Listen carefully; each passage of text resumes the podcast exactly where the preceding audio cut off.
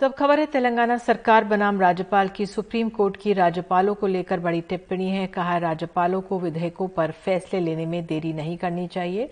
उन पर बैठे रहने की बजाय जितनी जल्दी हो सके फैसला लेना चाहिए। संविधान के अनुच्छेद 201 ए की उल्लेख, और जितनी जल्दी हो सके शब्द का एक महत्वपूर्ण संवैधानिक उद्देश्य है। इसे संवैधानिक पदाधिकारियों द्वारा ध्यान में रखा जाना चाहिए। इस पर अधिक जानकारी दे रहे हैं हमारे सहयोगी आशीष भार्गव।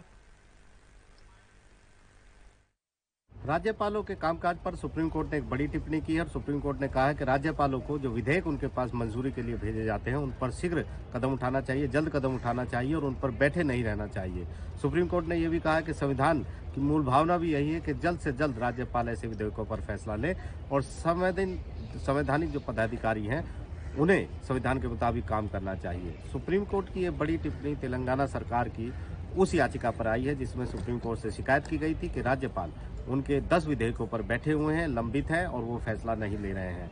सुप्रीम कोर्ट ने इस मामले में राज्यपाल के दफ्तर को नोटिस भी जारी किया था और सुनवाई के दौरान सोलिसिटर जनरल तुषार मेहता ने सुप्रीम कोर्ट को बताया कि अब कोई भी विधेयक लंबित नहीं है, सब पर राज्यपाल फैसला ले चुके हैं, लिहाजा इस याचिका पर सुनवाई बंद कर दी जाए।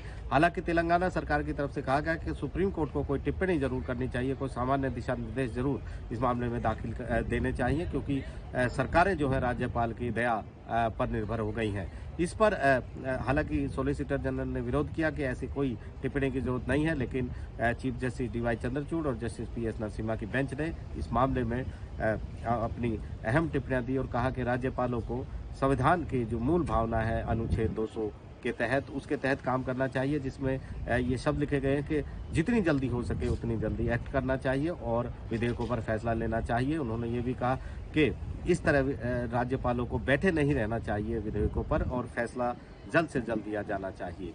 ये मुद्दा इसलिए भी अहम है कि हमने देखा है कि दिल्ली सरकार और एलजी के बीच किस तरीके से बार बार बहुत सारे केस सुप्रीम कोर्ट में आए हैं और इसके साथ साथ कुछ समय पहले पंजाब सरकार भी राज्यपाल के खिलाफ पहुँची थी और कहा था कि राज्यपाल सदन नहीं बुला रहे हैं। हालाँकि सदन की मंजूरी दे दी थी राज्यपाल ने, लेकिन उस समय भी सुप्रीम कोर्ट ने कहा था कि सभी को अपनी मर्यादाओं में रहकर, संवैधानिक दायरे में रहकर काम करना चाहिए।